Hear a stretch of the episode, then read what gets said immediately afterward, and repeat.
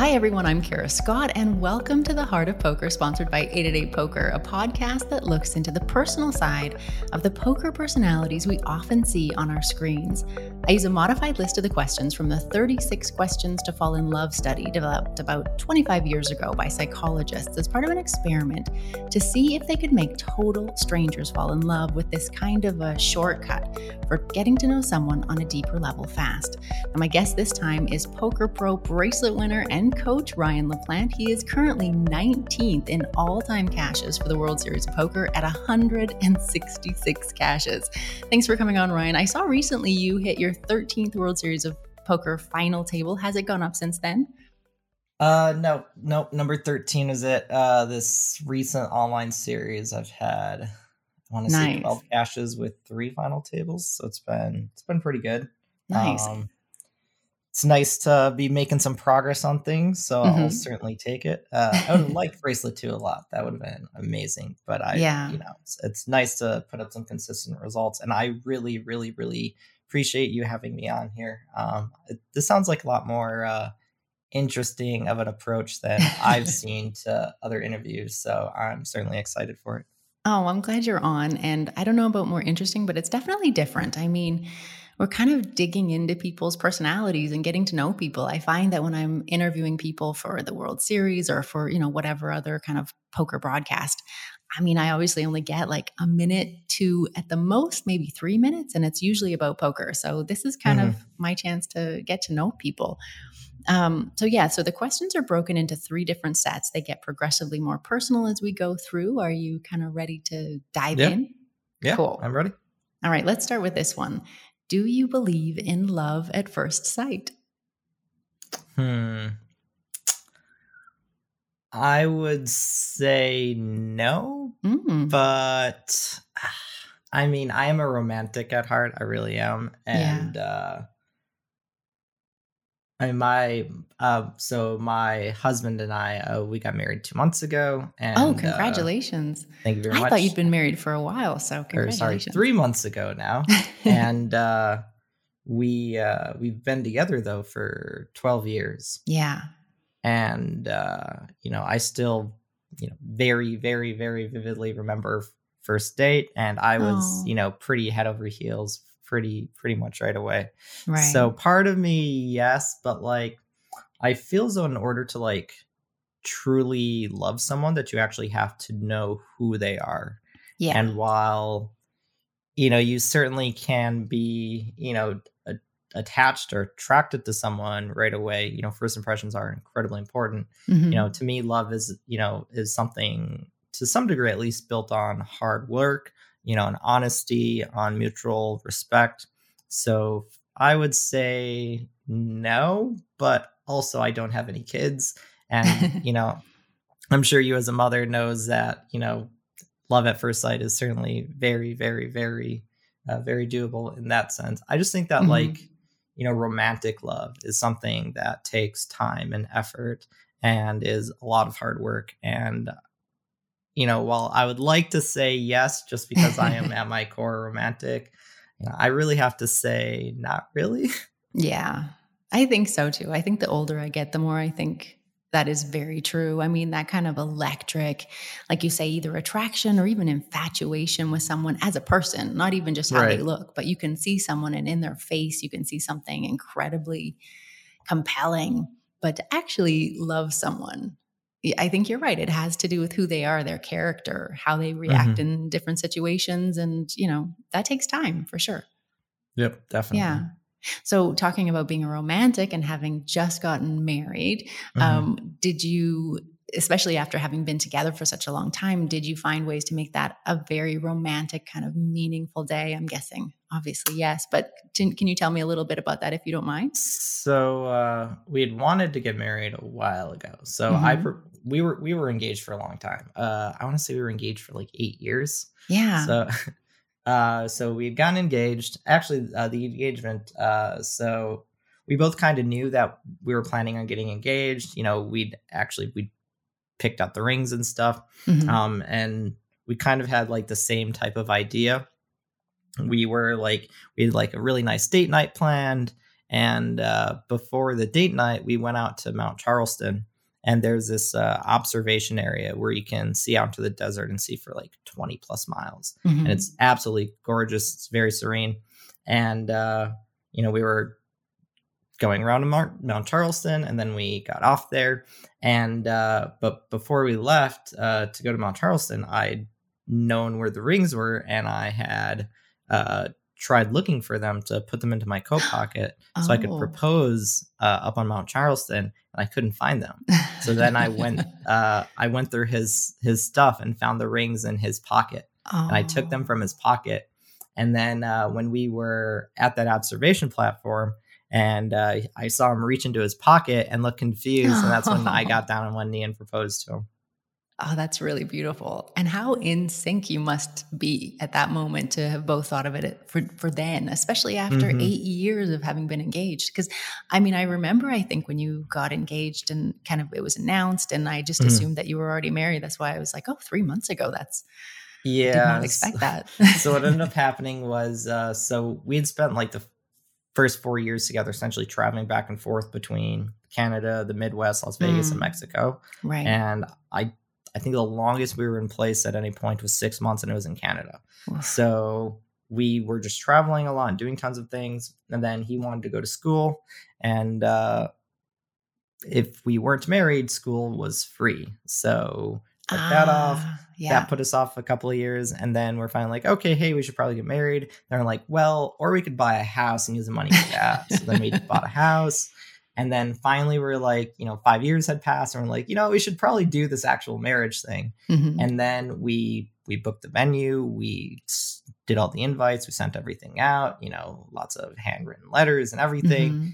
and covid Yeah, I was gonna say. I wondered if that got in the way. Yeah. so that kicked back another couple of years so now now we're here um and the the wedding was it was it was uh I, yes it was romantic but it was more it was more fun um and that was kind of like the atmosphere that we wanted to go for Mhm. Um, I know that you are also a Trek fan, and we Mm. actually did a Star Trek themed wedding. oh my god.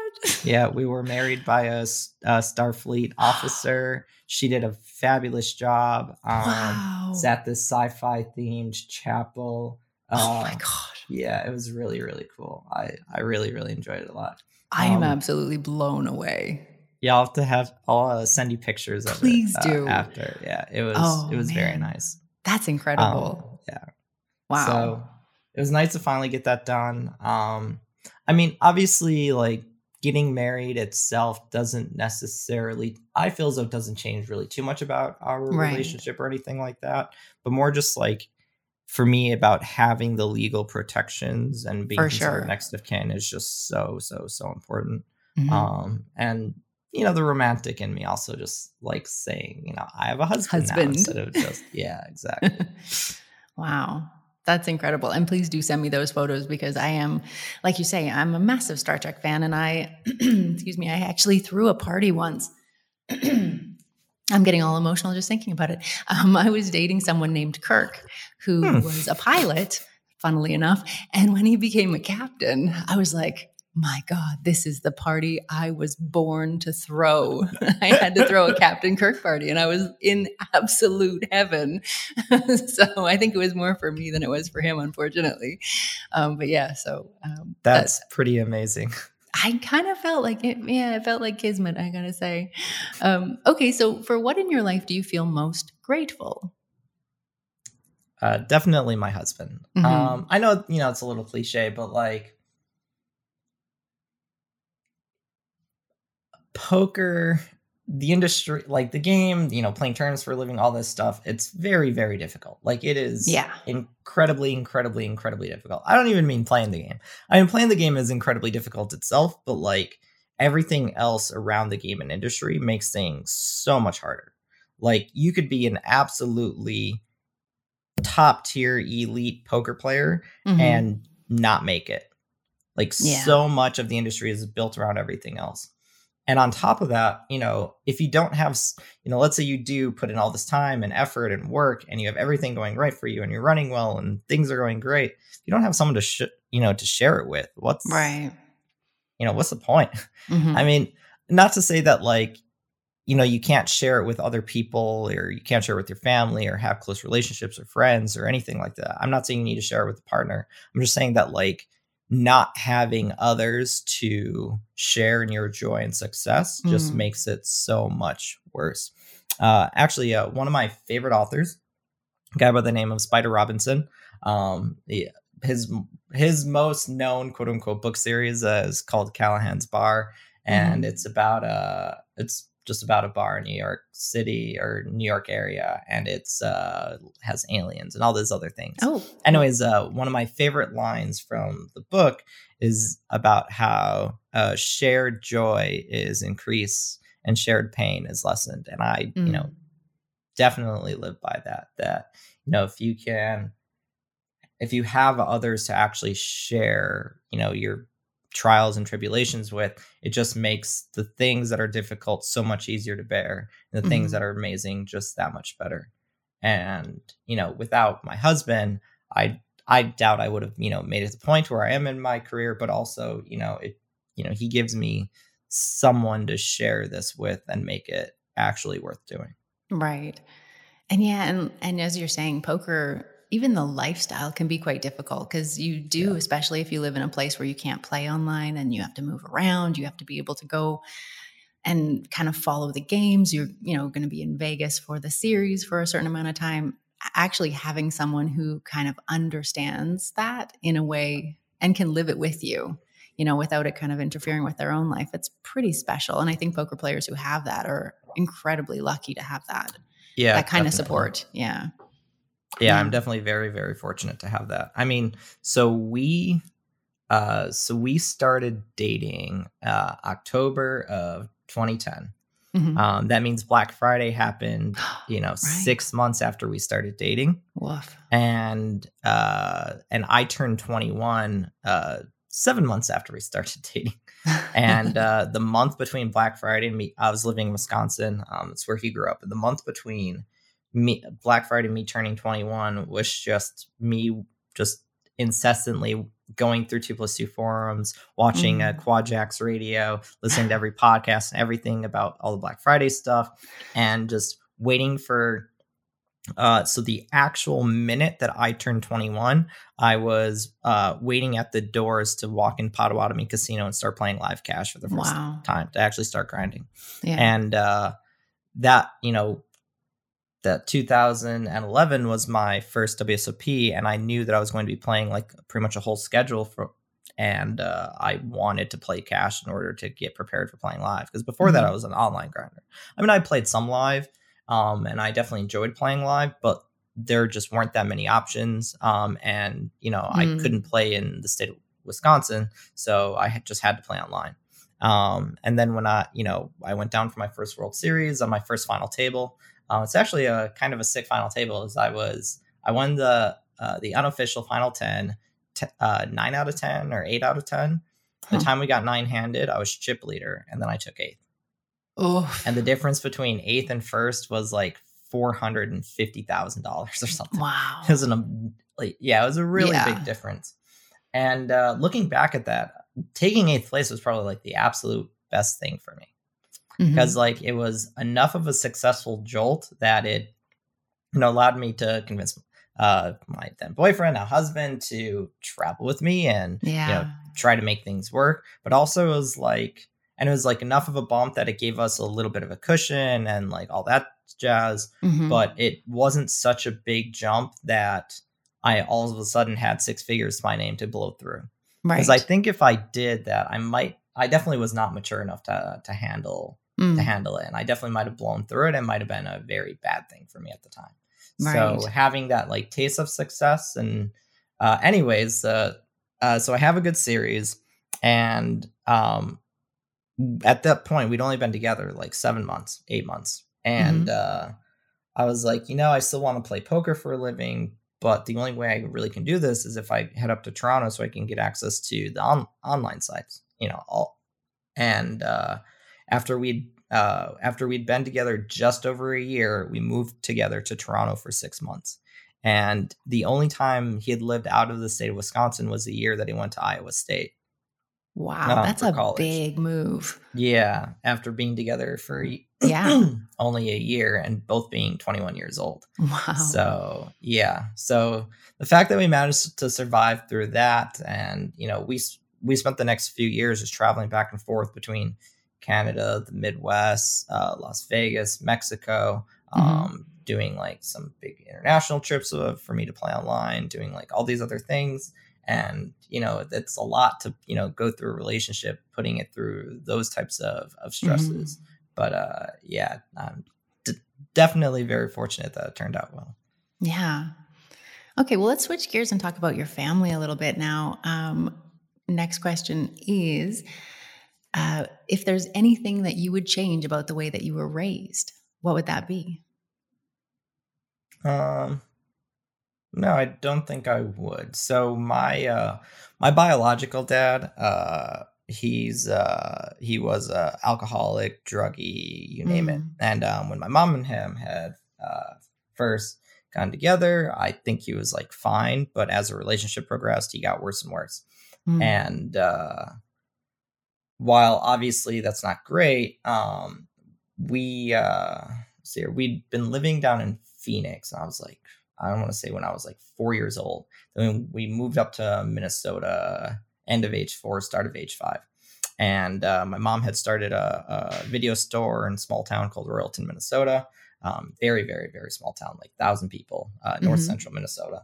And um, while we were very, very poor then and barely getting by, um, like I remember some winters, not uh, like we were living in a trailer or park, mm-hmm. and remember winters where we were being warmed up by the stove. So yeah. like, you know, we we were definitely really struggling.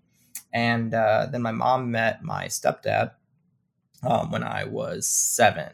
Um, and they're still together. They've been together, you know, 25 years now. Nice. And uh, he's a very self-made person. He grew up dirt, dirt, dirt poor. Um, and while uh, he has been very successful in real estate, you know, growing up, I didn't get an allowance or anything like that. Like I had to earn everything. Um, you know, I was started mowing lawns for him at age, I don't know, probably eight or nine. Um, by the time I was like, you know, 11 or 12, if a lawnmower broke, I had to fix it myself, take it entirely apart and put it fully back together. Um, started doing like, you know, carpeting and drywalling and laying ceramic tiles and doing all that stuff as a huh. young teenager.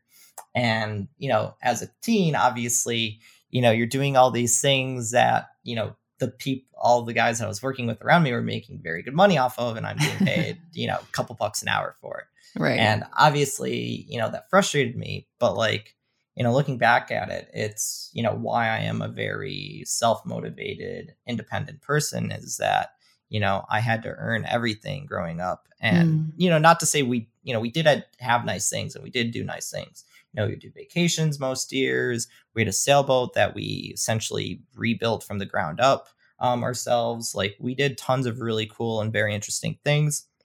I was in Civil Air Patrol from ages uh, essentially 13 to 18. Um, I soloed in an air, I soloed in a glider at age 15, soloed in powered airplane at age 16. Wow. Um, so like gone on search and rescue missions. I did all this stuff as a teen, and you know, a lot of it, you know, some of it I didn't really appreciate that much, but a lot of it I, you know, it really gave me a lot of like self discipline and confidence and gave me a lot of leadership skills and yeah. all these other things and these really cool, unique life experiences that have really helped me be the adult that I am today. Not to mm. say, you know, I still wasn't, you know, an obnoxious teen and have struggles as early 20s as as I feel so pretty much everyone does but more just that it helped build the foundation to what I see as my overall character and approach to life. And that, you know, the fact that we had struggles too, um, you know, when mm-hmm. I was mm-hmm. very young, really made me appreciate even more so when we were doing a lot better. And, you know, it, it's a lot easier to appreciate what you have now when you've had to struggle so hard for it. Yeah, absolutely. So now with all of that kind of in your in your backstory, what would you want most out of your life? Like what when you get to the end of your life would make you think, yeah, I did that right. I lived right. That's a tough question to answer. um the nice thing about kind of like the way that I view a lot of things in life is that you know there's a, a, a nihilism nihilism? How do you mm-hmm. so I mean, there's like nihilism yeah. nihilism. There you go. I, I yeah nihilism. That's that's correct uh that like a type approach where you have this like you know nothing really matters. Yeah. To me is kind of true. Mm. and that kind of makes life even more beautiful because since nothing really matters then whatever matters to you is all that really matters. Yeah. And you know there's a lot of things like you know people can have like certain things that they're deeply passionate about and care a lot about. And to me like each of those passions and and whatever they desire to do and whatever goals they strive to have to me as long as they don't negatively impact others i think yeah. they're all very valid. You know all i care about is having you know is being able to do what i love and i enjoy and having a positive impact on others. Right. Um to me that's a life well lived as as far as like you know what that looks like at the end you know it's just me constantly trying to improve to be a better person better poker player a better husband you know a yeah. better friend and that's you know really it. it's all i really have and mm. i don't know like you know what the next you know hopefully 50 plus years will bring but you know i it to me it doesn't really matter as long as I'm doing my best to try to make myself and those that I love happy. Hmm. So to me, that's a life well lived. Okay. Well, what does friendship mean to you? Do your friends tend to be more people from like your growing up years, or is it more from poker? Um, definitely more the people that we surround ourselves with more recently. I do. Have, mm-hmm. I definitely have some friends from like college and stuff um, that I'm still pretty close to. But the vast majority of my friends are more, you know, poker players or people we've met over the last handful of years. Mm-hmm. It's just it's it's much easier to have strong relationships with those that you're around consistently um, right. and to work on and build those foundations. Also, you know, I'm a very different person now than I was in my teens. So mm. I feel as a lot of those, you know, and everyone should pretty much have that as well. Oh, yeah. So I feel as though that it's just it's much much easier to cultivate your more recent relationships. That being said, um, my husband, he is still very, very, very close with his core group of friends from high school. They still play games together online, like oh, one nice. to two nights a week. Um, and you know, him having those types of relationships from that far back, I definitely am a mm-hmm. little jealous of that. It's just it's, I am. yeah, it's, it's a very cool thing to have. Um, yeah. In fact, actually, for uh, for his birthday uh, last year, um, so you know, uh, vac- vaccines came out mm-hmm. what, February of last year and uh, or at least started being more publicly available. And I messaged all of his main friend group from high school and I was like, "Hey, I know no one's traveled in the last while, but Chris's you know 30th birth or 31st birthday is coming up. Um, do you guys want to all fly out to Vegas and do in person land party and do all these other things?" Hmm. And I organized everyone to fly out here. And I only told him about it three days before people arrived. Oh. So we could get the house ready and so they could make plans together for right. a couple extra days. So it was a complete surprise up until only a few days before. Um, and everyone flew in and it was a very, really cool experience. Um, but just like everyone was so down to try to like make that work and they they all really did. It was it was it was absolutely great. Oh. Um, so I'm definitely jealous of having like relationships that are that strong that go that far back. Mm-hmm. But also like we have a lot of friends in Vegas. Um, we we're like we're the couple that like push everyone to like or like we organize things. We have people over like most Friday nights. We host board game nights, you know, pretty consistently as well. Um, you know, we let people stay with us all the time. We like do our best to cultivate our friendships and relationships of, you know, the, the people that we care about. And right. uh, we really enjoy hosting and doing that type of stuff. Hmm. So I think it's because of that that like most of my, you know, good relationships in terms of friendship goes are all, you know, here and in and in Vegas. Right. Um and I've definitely had like you know some relationships not go that great over the last you know year or so um, mm-hmm. through you know various reasons. And uh, to me, like the only thing that I really truly care the most about in my friends is that like they show that they care too. Um, right. You know, that if they make a mistake or, you know, if they do something that's wrong, that they, you know, apologize for it. That, mm. you know, things to me showing, you know, doing things like, you know, getting you a birthday gift or wanting to go do things with you on your birthday, you know, things like that. Just like things that just show that they think about you or care in any capacity. To me, like that's what I care about the most in friendships. You right. know, they don't need to necessarily, you know, be as all in as Chris and I are with, you know, with our relationships, mm-hmm. but like just showing that they care to some degree and that, you know, they're willing to reach out and do things like that. To me, that's like what great friendships are built around. Hmm. Okay, the next question's a bit more theoretical. Um, if you had a crystal ball that could tell you the truth about anything, it could be about yourself, your life, your future, your past, anything at all, what would you want to know? Hmm.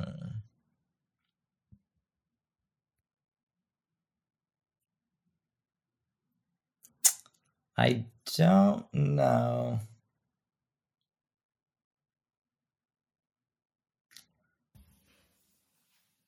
I mean, I could go the Douglas Adams art. What is the answer to life? yeah. I, I mean, the answer was 42. That would be uh that would be pretty great. Um honestly, I don't know. Hmm. Um hmm. it feels though that's one that I would have to think about for yeah for a long okay. time. Because there's like there are a lot of things that like you know things like knowing the, you know when you were going to die like i feel so like that would be mostly a negative thing like it'd be good to oh, know yeah. that you could like plan things out but also like then you have that would be all think about yeah exactly right? or even things like you know what if there's you know is there intelligent life in the universe you know even things like that are there other you know mm. it'd be like yeah it'd be great to know but like i don't think it would achieve anything uh, yeah maybe something like more altruistic, but would also make a lot of money. Like, you know, how do you create fusion power? Things, something like that would be right. probably more useful. Uh, yeah, I don't know. I don't. Hmm. Huh. Yeah, it is a tough one because some people might think, I mean, there'd be all kinds of things they would want to know about. I don't know, past relationships or friendships. People probably, some people in poker might even want to know about the Jack forehand. Personally, I think that one is just better left completely on the other side. Yeah. yeah. I, I, don't I just yeah. I just think that like uh maybe I guess I would cheat a little and say what is the question I should ask and what is the answer? right. Yeah, still two questions. I'm not sure it would work, but it's a good idea. It's a better the best one I've heard so far. Um, well, is there anything that you've been dreaming of doing and you have not done yet? I mean, we really want to travel Europe. So mm. pretty much mm. almost all of Europe. I uh there's not like the only Europe trip uh, so we've done a, a couple. Uh, I, I played in the EPT Grand Final one year. Mm-hmm. Um, I accidentally won my way in. I, uh, nice. Uh, yeah, it was on uh, Poker Stars, and there was this like frequent player point satellite, like stage one. I thought it was going to overlay, and it was like hyper turbo, and it was at the end of my session, so I hopped in mostly because I thought it was uh, it was overlaying. It was a 500 frequent player point satellite to a uh, 2500 to a 5k to a 25k mm-hmm. and then in the 25k it had like i don't know three or 400 entries and the top two got packages so mm. I went from 500 frequent player point satellite up into a 25k, and then uh, finished in the top two out of 400 people to win a set. yeah. So wow. Yeah. So uh, it was a pretty cool trip. Um, definitely never want to go back to Monaco. Uh, but oh, really? Yeah, no, not a big. It fan. definitely affects people that way. Like it's a big divide. Either that you love it or you just hate it. it's just like I felt as though that they didn't care about us in any capacity unless we were uber wealthy or spoke mm. spe- that specific type of French. And we weren't. so they just it just was it didn't feel very welcome. It was gorgeous and Yeah. seeing like the F1 setup through the city was so Mhm. cool, but like like going to Germany, that was an incredible trip. Japan Right. was absolutely amazing as well. Um, I would love to go back to Japan. I'd love to see pretty much just all of Europe. There's so little in Europe that we've been able to do so far. So that and uh yeah, I just you know, if I can get some success over the next handful of months and we, Mhm. you know, can afford to April or May, I would definitely like to travel most, you know, at least do a couple week trip. And Mhm. um we've been thinking of doing like a trip where we do like Venice and Rome and then go down to Greece and, you know, Lovely. spend like four or five days in Greece and then come back home type thing. Hmm. So well, you yeah. are due a honeymoon, so Yes. Yes. don't we leave it the eight years because you'll regret that. Yeah, we haven't done a honeymoon yet. So it'd be nice Right. to do a trip like that. Nice. Okay, well, let's talk about your life and the way you're living it right now. If you were, it's a terrible question, but if you were going to die suddenly and you knew that, was is there anything that you would change about the way you're living your life? Um, I would get a very good life insurance policy, so my husband would be fine. Oh man. well, yeah. Okay, fair enough. Um, beyond that, no. I mean, I guess I would sell the house and travel. Yeah. I just want to be able to see the world and stuff. There's, you know, so many places we haven't been to yet. So just that Hmm. travel. Okay. Well, how about this one? Have you ever been genuinely terrified? Oh yes, definitely. Um, Okay. I've had a couple very close calls. Uh, one was um, uh, I was flying with uh, my mom and stepdad. Um, we're flying from taking off from Brainerd, going to fly up to Duluth, um, and uh, we have a. I want to say we were in. I think we were in a Piper Cub, um, small single prop airplane, seats Mhm. like four people. Um, and when flying, the most dangerous parts of flying are taking off and landing. Right. Um, and the reason why taking off is dangerous is because if your engine stalls out and you go down, it's very difficult to have a super safe landing. right. Um, and landing, of course, is dangerous because you know so many things can go wrong. So we're you know we're taking off. We get like we're maybe like 100, 200 feet off the ground, if that. Um, so we just taken off, and my mom's door opens. oh my god. Um, apparently, she thought she had latched it fully, and you know, either the latch hadn't caught properly or whatever. And when the uh, and because of the way the that air pressure works, it sucked the door out. Oof. And when it sucks the door out, uh, we dove down to the right. We like we went at a pretty steep right angle, right. and if honestly, if I was flying, we would crash. Like I, Oof. there's, I would have been zero percent able to save that. But uh, my stepdad, I mean, he's been flying for 50 years, was a flight instructor for like 20 plus years, Right. and he was able to save us. So that was terrifying.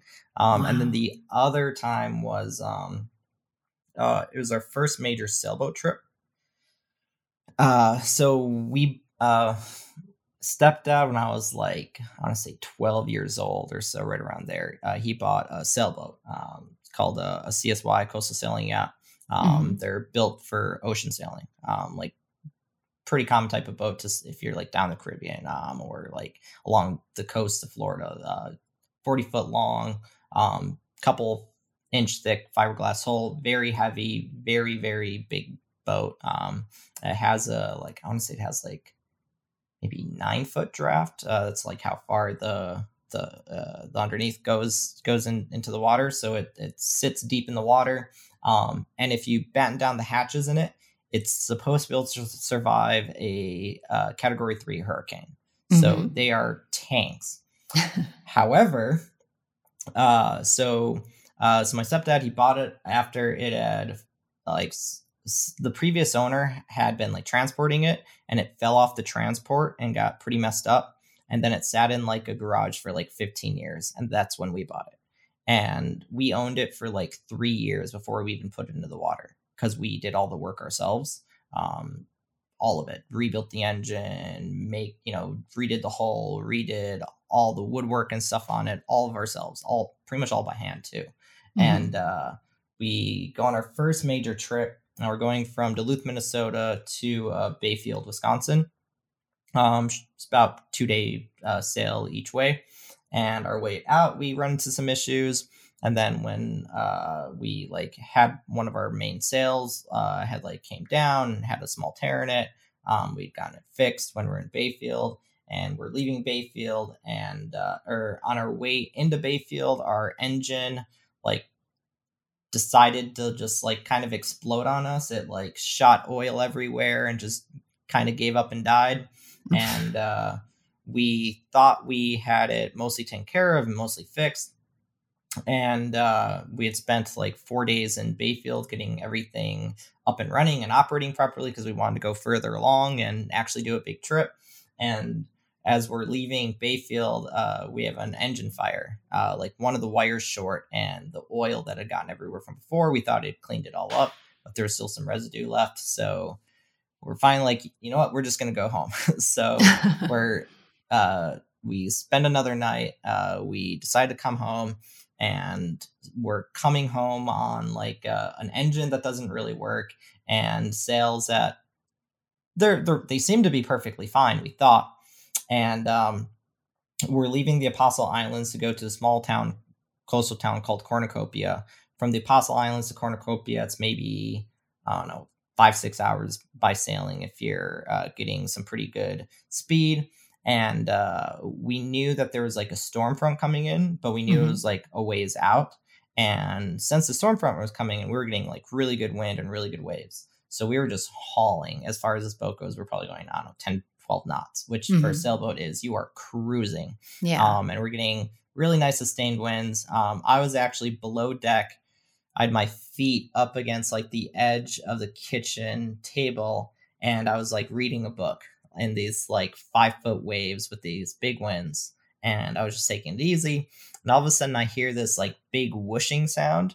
And apparently, we got hit by a straight line wind off this uh, off this storm.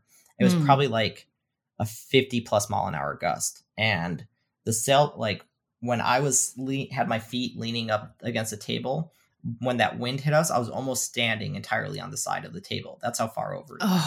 And I don't know how close the sails came to touching the water, but I would assume that it was very, very, very close.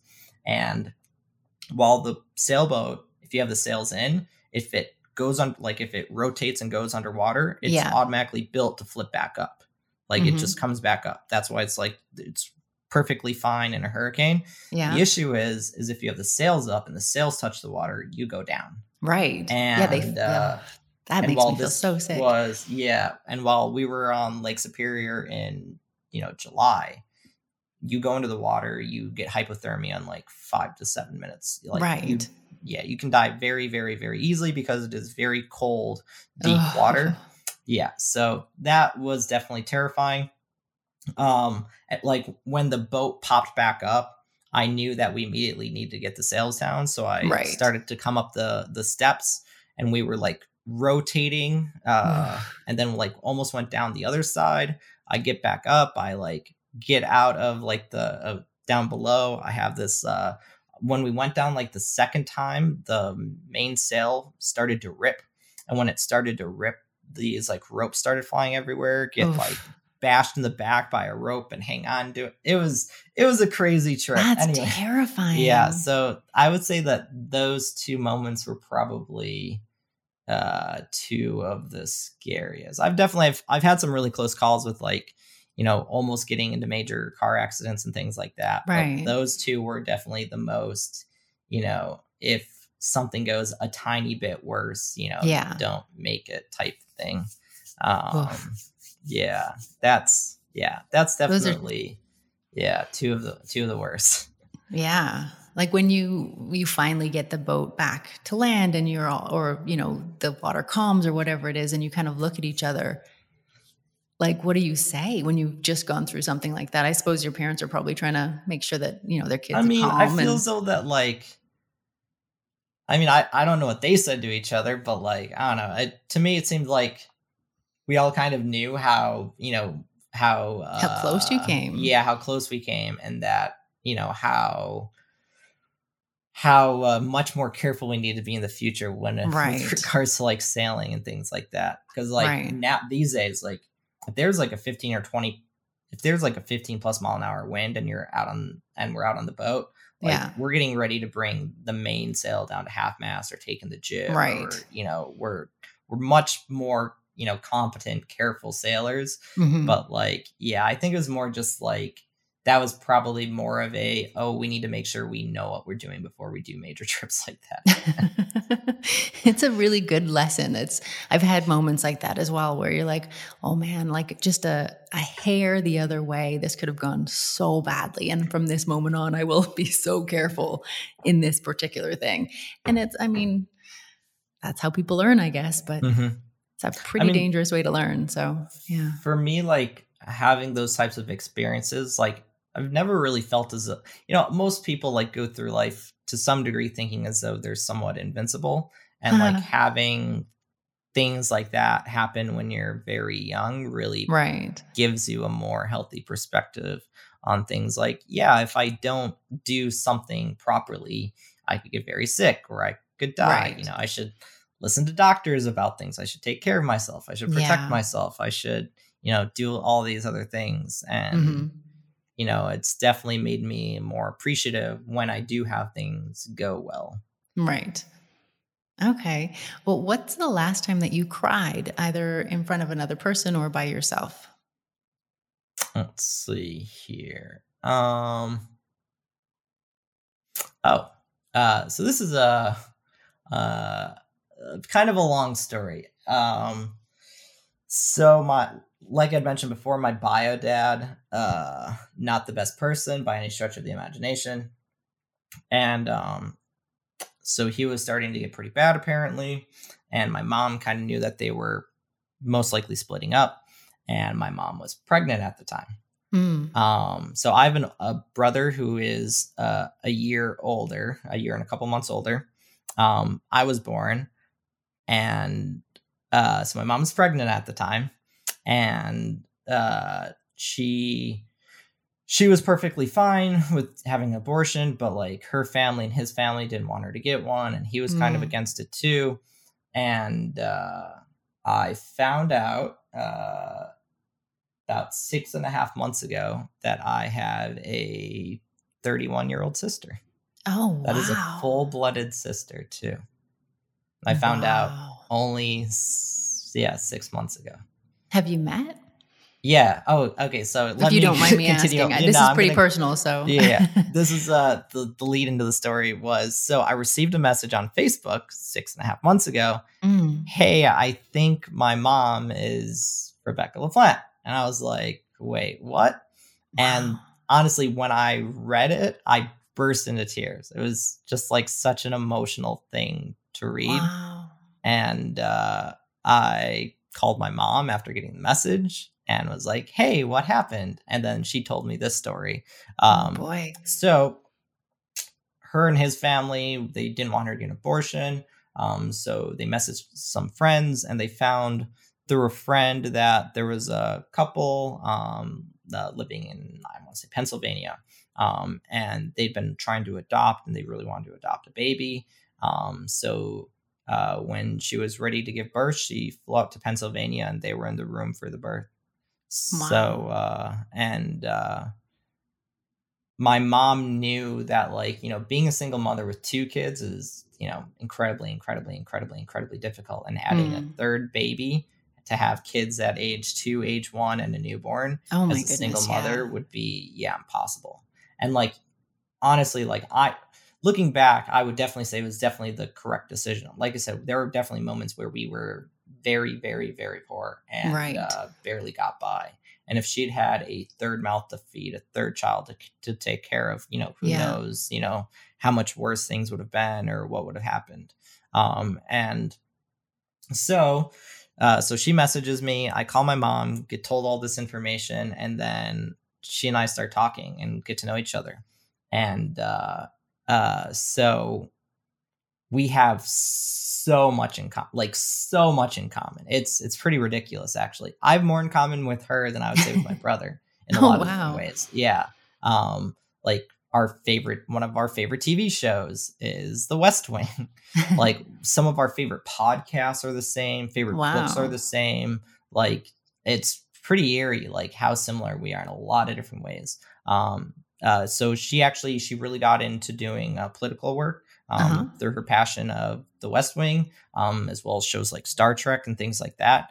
Mm-hmm. And uh, she first worked at the State Department interning, and then um, she's a project manager. Um, and so the reason why she had reached out to me then was she had given birth recently, uh, ah. four months before. So I also found out uh, that day that I'm an uncle, which was pretty wow. amazing. yeah, pretty. Yeah, it was a pretty wonderful day. Not gonna lie. And uh, so so we started talking, getting to know each other. And she said she was still on maternity leave. And um, May and like May and poker, there's like almost never anything going on, at least right. in the US side of things. At least Vegas, there's like literally nothing ever. And she said she was still on maternity leave. And I was like, well, I'm not doing anything in May. So, so then uh, Chris and I flew out to Washington, D.C., spent four days there, and I got to meet her and her husband and see my niece. And yeah, it was, it was amazing. It was absolutely incredible. Wonderful. Yeah. So, you know, during, uh, during COVID, I lost some family members and it was pretty mm. rough. And gaining family members was, it was pretty amazing.